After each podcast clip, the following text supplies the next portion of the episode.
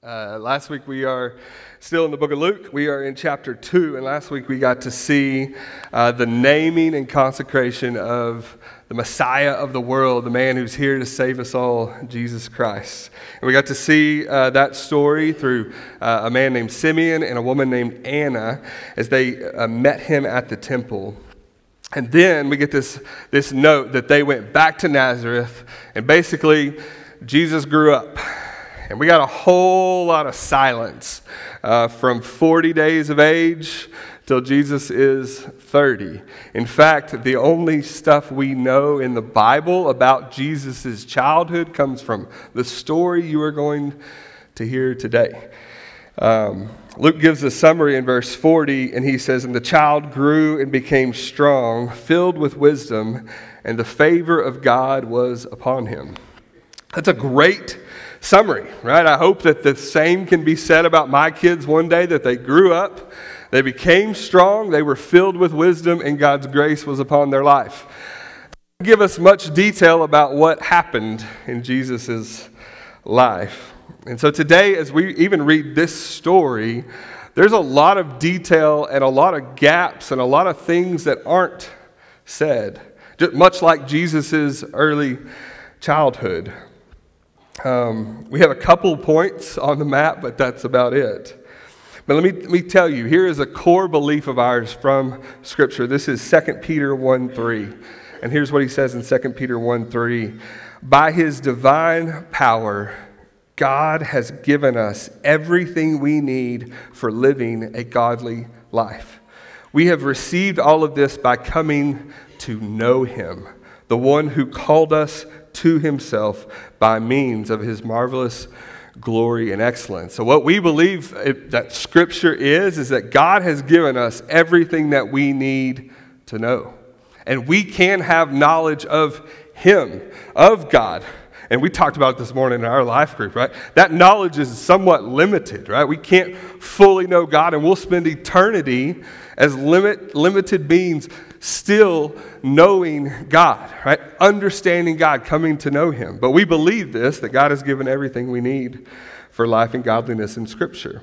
Now, as we read a story like today's, and as we look at Jesus' life, it's easy when there's lack of details or there's empty space for us to want to fill in those gaps. Anybody checking with me? Right, it's easy for us when there's not something said that we want to go and fill in, well, Jesus did this. And what happens when we read the Bible like this is, is that we veer off into all kinds of theories and distractions and nonsense, right? Anybody ever sat in a small group where you veered off into all kinds of theories and distractions and nonsense, right? And what's happening is we're trying to read between the lines instead of just reading the lines, right? Instead of just reading the Bible, we're trying to read behind the Bible or in the Bible or around the Bible. No, we believe God's given us everything we need for life and godliness in his Scriptures. We're not meant to, I mean, our brains go here, right? We want to speculate. What was Jesus like as a boy? What did he do for three days in the temple? How did he eat? How did he live? Like, did no one call C P S? Like, these are the questions we have, right, as we read this story. But let me say this. If those details were important, God would have included them. All right? So one of the things I want us to learn today as we read this story is how to read the Bible, right? How do we read the Bible? Not the empty lines between the text, not the, the, the non-details, not the things he doesn't address. I want us to dwell on what he does. Now, I think the enemy wants us to read in this way. He wants us to spend so much time wondering about this or wondering about that. And wonder is a good thing. But if we spend so much time wondering what God didn't say, we've neglected to read what God did say. Because Luke is making a point with this story and with all these other stories through chapter four. He's making one point through all of these stories. And I realized that this week as I'm thinking, why does he include this one story about Jesus' childhood? And the point he is making is that Jesus is the Son of God. right? And he's he's pointing it out in all kinds of different ways. He points it out through the angel, saying that he will be called the Son of God. Here, Jesus is in the temple, and he's going to say, didn't you know I would be in my Father's house? So Jesus is going to claim today to be the Son of God. Next week, John the Baptist comes, and he prepares the way of the Lord God. And when John the Baptist baptizes Jesus, the Spirit comes, and what does he say? Truly, this is the Son of God. At the next week, Luke is given a genealogy, which we may not, I don't know that I can read all those names, so we may just have to uh, go quickly. Um, but the point of it is what? To prove that Jesus is the Son of God. He traces his lineage all the way back to God. The next week, Jesus is tempted in the wilderness, and the enemy is going to do what? Say, if you really are the Son of God, then da-da-da-da-da. Right? The next week, Jesus is going to go back to Nazareth, and he's going to unroll the scroll from the Old Testament that points to the Messiah being the Son of God, and he's going to say, today, that's me. I am the Son of God. Then he's going to start healing and casting out demons, and he's proving to people what? That he is the Son of God. And so this story is as interesting as it is just to think about Jesus as a child. Is really Luke showing Theophilus, and really it's Luke showing us that Jesus really is the Son of God. People have all sorts of views about who Jesus is, right?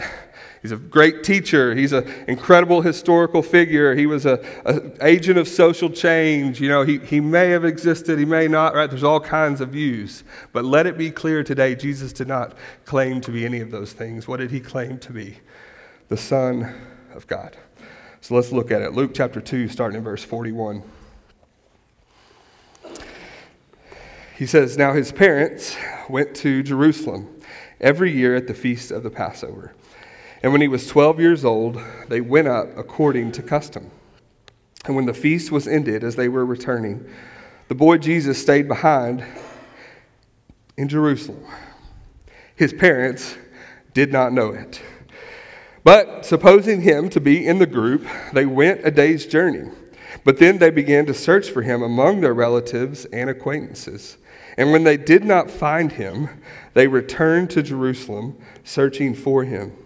And after three days, they found him in the temple, sitting among the teachers, listening to them and asking them questions. And all who heard him were amazed at his understanding and his answers. And when his parents saw him, they were astonished. That's a nice way to put it. And his mother said to him, Son, why have you treated us so? Behold, your father and I have been searching for you in great distress.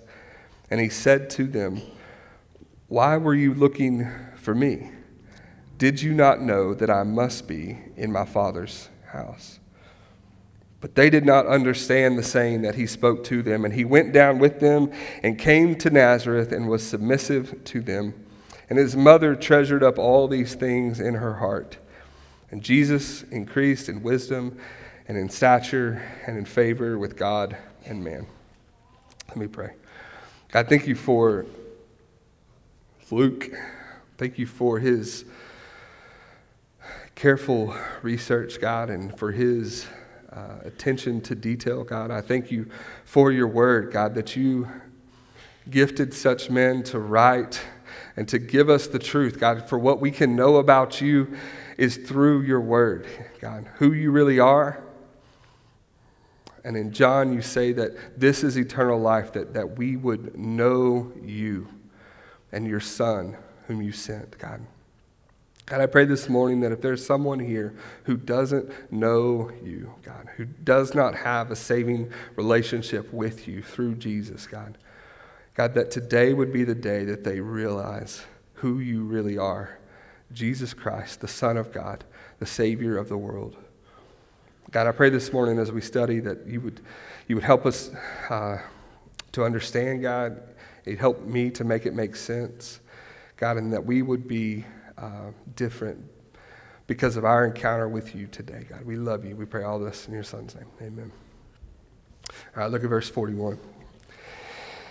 He says, now his parents went to Jerusalem every year at the feast of Passover, and when he was twelve, they went up according to custom. It says every year. This was their custom. And, and Luke is, again, pointing out over and over and over again that Joseph and Mary and Jesus were under the law. They were obedient to the law. These they were, they were living out the right way. And one of the right things for Jews to do was to celebrate the Passover every year. And as was the custom, the Passover was one night of celebration, but there had there had become this whole week around it, and about seven or eight days, depending on uh, where you read. But th- this was an every year feast that the Jews celebrated. So let's let's roll our brains back to the Old Testament. What was Passover about?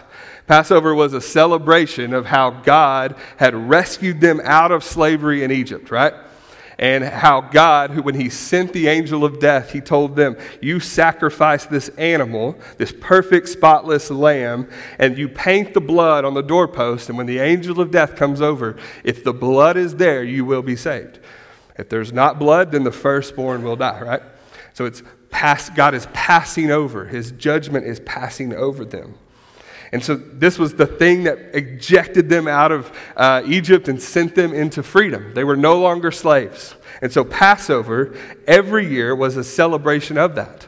It's a great thing, right? Remembering how God had saved them.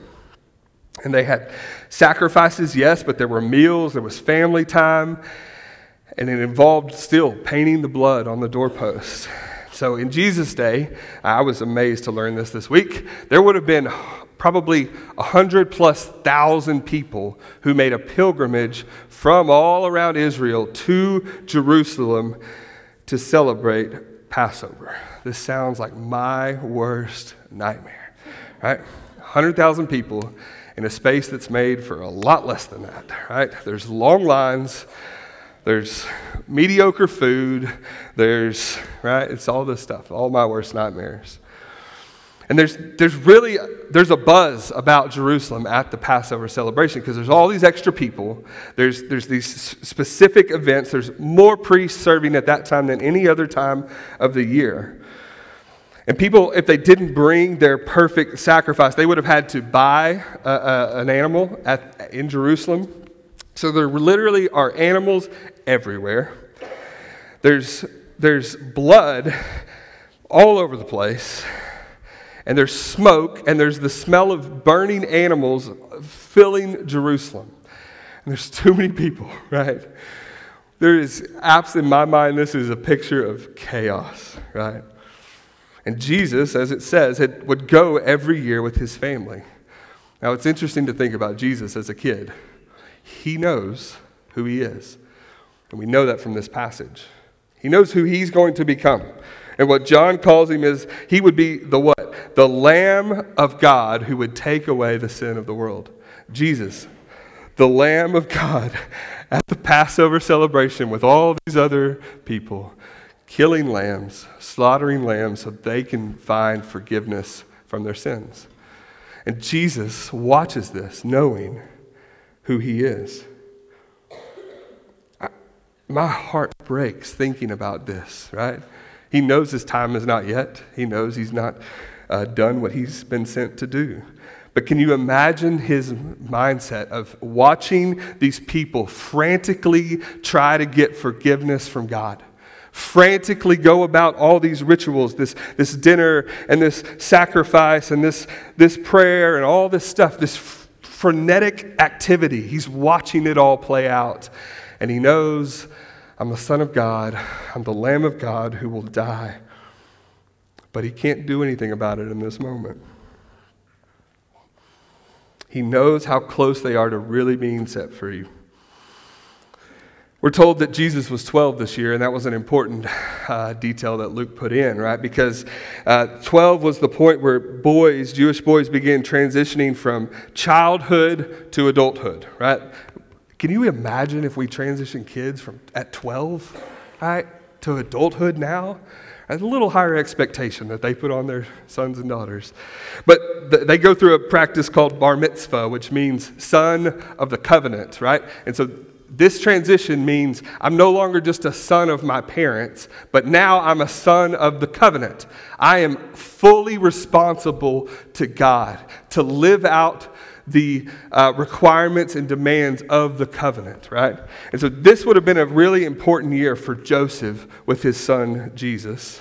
At twelve, he's going to take way more careful attention. Hey, this is the sacrifice, and this is what we do. Hey, this is why we do it. And remember Jesus, uh, remember God when he delivered us from Egypt. He would have taken a lot of attention to detail with Jesus this year to teach him what it meant, because he's becoming a son of the covenant. Look at verse forty-three. When the feast had ended, as they were returning, the boy Jesus stayed behind in Jerusalem. His parents did not know it, but supposing him to be in the group, they went a day's journey. But then they began to search for him among their relatives and acquaintances. And when they did not find him, they returned to Jerusalem, searching for him. It says, when the feast was ended, so they, they, Mary, Joseph, Jesus, they were fully devoted. They stayed for the whole week, the whole celebration of it. And what would have happened is they would have traveled with relatives and friends and neighbors from Nazareth, which meant, remember, is about eighty miles north, right? So this is a four-day journey for them to get home, three or four days, depending on how slow you are. Uh, and so they set out. And, and this is one of those points where we get, like, we try to read between the lines, and we go, Mary, Joseph, what are you doing? Like, you left without your son? I, I don't know. And, and I, we can speculate all day. Did Jesus sneak away? Did was he there and then he went back? Like, I don't know. Luke doesn't tell us. But we know that they supposed him to be in the group. And so they begin walking, and they probably come to dinner that night. This is my best guess. They come to dinner that night, and they sit down to eat, and they get in their little family groups. Maybe he's been walking with cousins all day, or maybe he's been with that so-and-so friend, right? And they realize our worst nightmare as parents, that we have lost one of our children. Anybody been through this? Lost a kid for more than a few minutes? Hudson disappeared for like t- two minutes one time when he was barely walking, and he was just behind my shed, but it was a dreadful two minutes, right? They were scrambling. They were realizing not only had they lost their son, but now maybe they've messed up God's plan of saving the world, right? No pressure, right? Not only did you lose Jesus, but you lost Jesus. Okay. I, I can't imagine as they begin to scramble. But they realize he's not there. In verse forty-six, look. After three days, they found him in the temple, sitting among the teachers, listening to them and asking them questions. And all who heard him were amazed at his understanding and his answers. So three days. Maddie asked, is there significance for Jesus? I don't know. I don't think so. But they travel a day. They realize he's missing. They travel back. They still haven't found him. And they spend the third day looking. And on the third day, they find him. And where do they find him? They found him in the temple. What's the temple? The temple was the place where God's presence dwelt. Like, we don't live in this day, right? God's presence is not only in Wilmore, Kentucky today, if you're tracking with me, at Asbury Revival. God's presence is in each one of us, right? So we don't live in this day where we need to travel to some specific place uh, to encounter the presence of God. But in their day, that was true. And Jesus would have been very familiar with the temple. He would have been all around it that, that week, right? He would have been in the outer courts. Um, and it says that what he was doing when they finally found him was sitting among the teachers. Now, there would have always been teachers in Jerusalem at the temple, at the temple teaching. But because of Passover, like, teachers from all over would have come.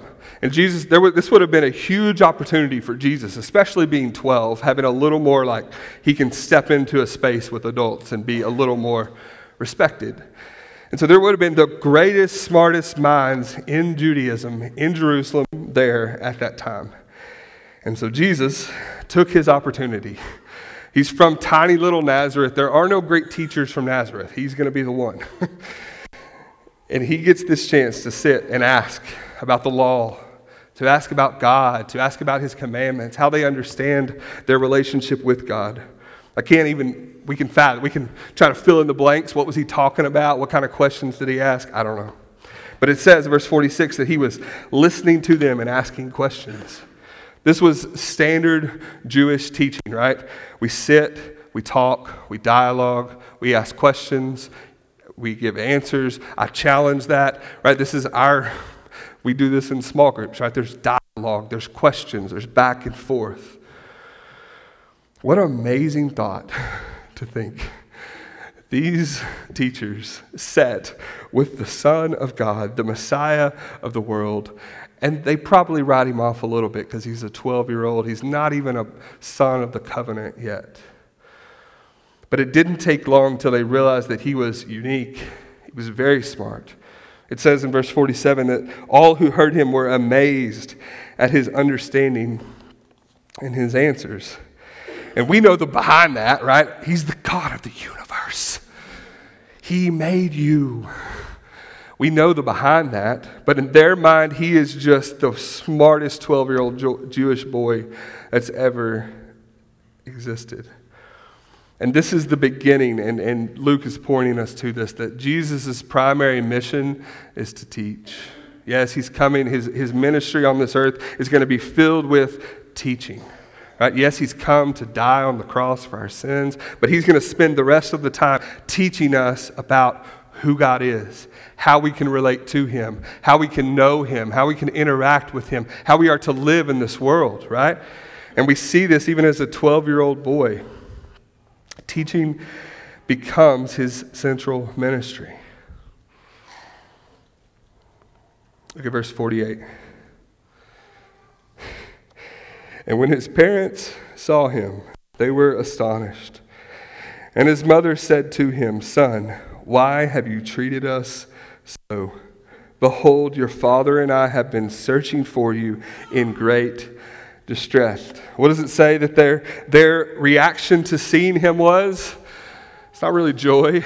They say astonished, which is a nice way of saying angry in modern English. Just kidding. They're not astonished because of his teaching. Everyone else is enamored with Jesus, right? He's teaching. He's got wisdom. He's, he's amazing, right? And Mary's not astonished, right? She's not amazed at what he's teaching, right? I think Mary is very upset. They knew he had wisdom. They've been raising this boy, right? They know who he is. They know he's the Messiah. They're just mad because you, where'd you go? And I think... I think Mary's mad because he's just calmly sitting. He's not frantically searching for them.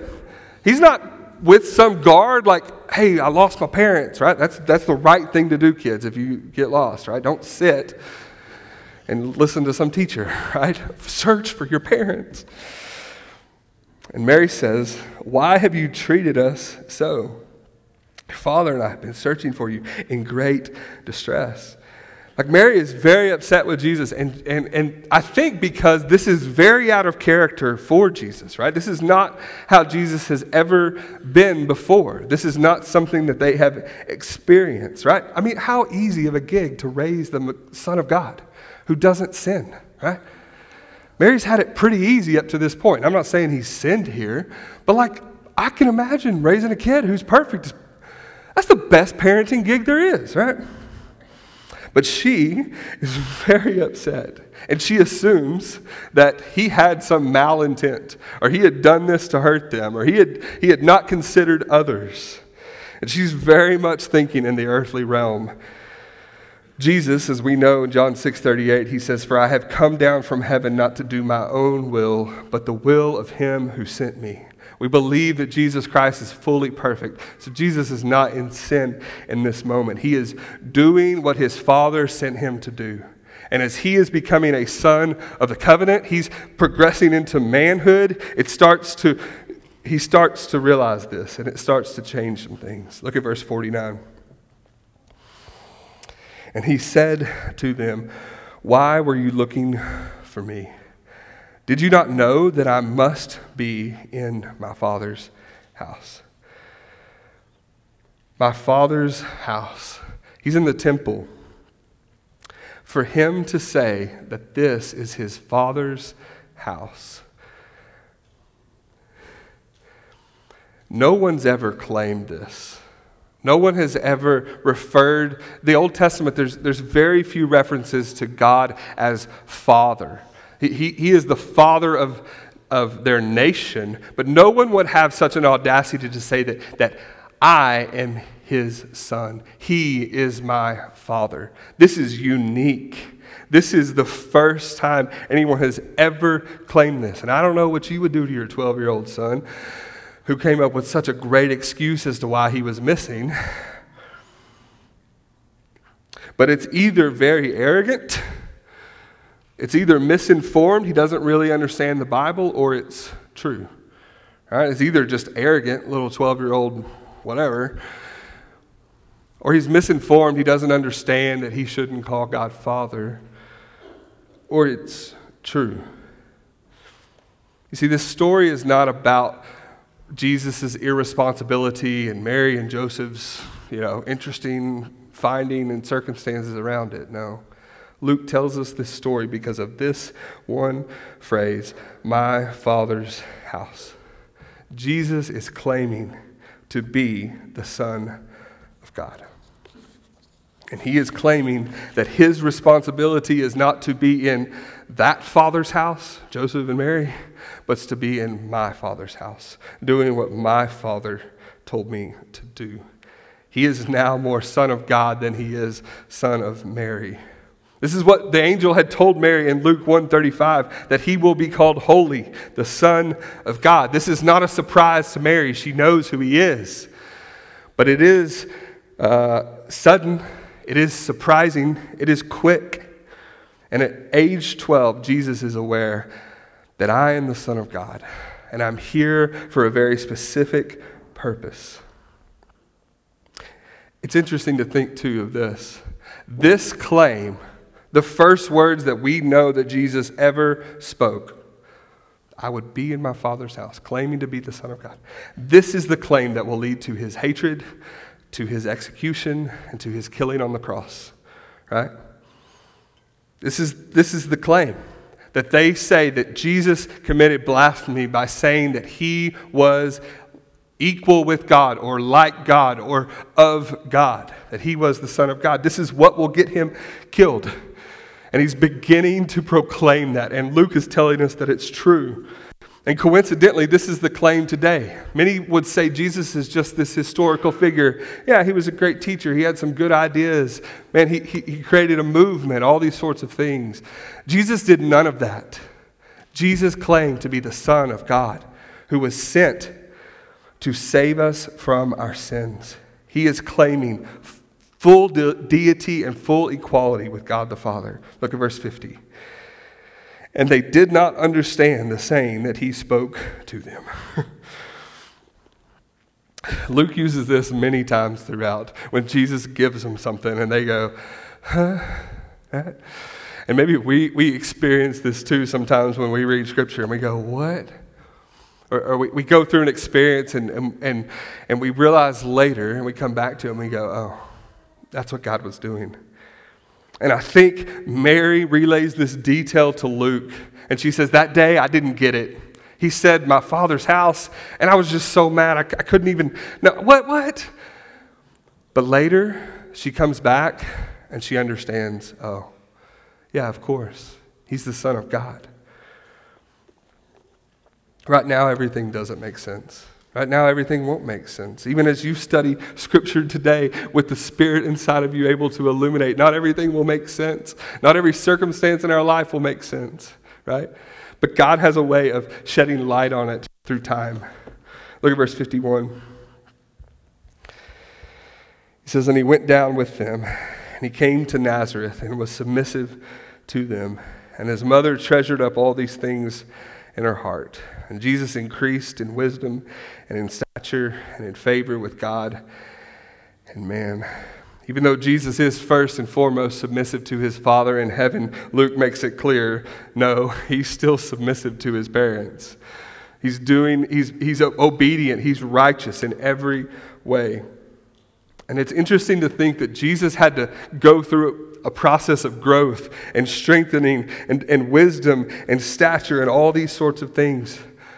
He is submitting himself to our flesh, right? This is what Philippians two talks about, that, that though he was with God and in the form of God, he did not count equality with God or the privileges of being God something to be held on to. He gave that up, put on flesh, and he came and he died on earth. Think about this. The God of the universe who spoke it into being is now submissive to two very flawed human individuals. He's submissive to human limits. He's submissive to uh, human experience, right? He has put himself in our flesh so that we could be saved. He goes through all of that. He goes through that. He had to live like us and experience life like us. And he did it in a perfect way so that one day when he dies on the cross, he is the perfect Lamb of God who forgives us once and for all. Like, praise God today, we do not have to go to Jerusalem and participate in the Passover. Like, I feel that because I don't like the lines and I don't like the people, right? But praise God that we're not frenetically working to try to earn forgiveness from God. We're not doing all this stuff, these rituals and these habits and these practices and these dinners and all this sort of stuff to somehow try to make peace with God. No, it's been done. Jesus Christ has come, and he is the Son of God, and he is the perfect Lamb of God. Why does this matter for us today? The only way you and I can be sons and daughters of God and make that arrogant of a claim is because Jesus came as the Son of God. If he's not really the Son of God, he's just some teacher. He's just some great Jewish theologian who was on the scene. There is no meaning. There is no purpose. There is no forgiveness, and there is no grace. But if Jesus is really who he says he is, the Son of God, then you can be saved. This is good news for every one of us. And the question today is, do you believe that? Are you a son and daughter of God? Would you be so bold to make that claim? The only way you can is if you know that Jesus Christ died in my place.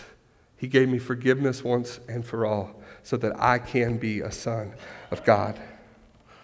If you don't know that today, you're still in your sin. You're still trying to find that forgiveness, trying to find that purpose, trying to find that meaning. You're not going to find it anywhere else. The only place you can find it is in Jesus Christ, the Son of God. Let me pray. God, thank you for today. God, we thank you for the truth of Scripture, God, that you have given us. God, we thank you for Jesus, the Son of God who put on flesh and dwelt among us, who fulfilled the law, who did what we could not do, and who died the death that we deserved in our place so that we could have life that only he deserved. God, I thank you that as we study Scripture, it constantly points us to Jesus as the remedy, as the solution, as the salvation that each one of us so desperately needs, God. I pray that if there's someone in here today who doesn't know God, God, that today they would look to Jesus. They would place their faith in him, knowing that, that their human workings and their human uh, effort has gotten them nowhere.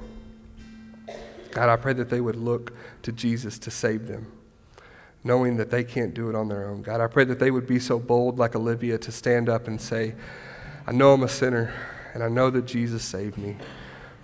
And I know that I'm to be bold and tell that to the world, and so I'm going to get baptized even though it's fearful, God. I pray that, that we would have that same kind of faith as Olivia this morning, God. God, we love you. We praise you for your grace. We pray all this in your Son's name. Amen.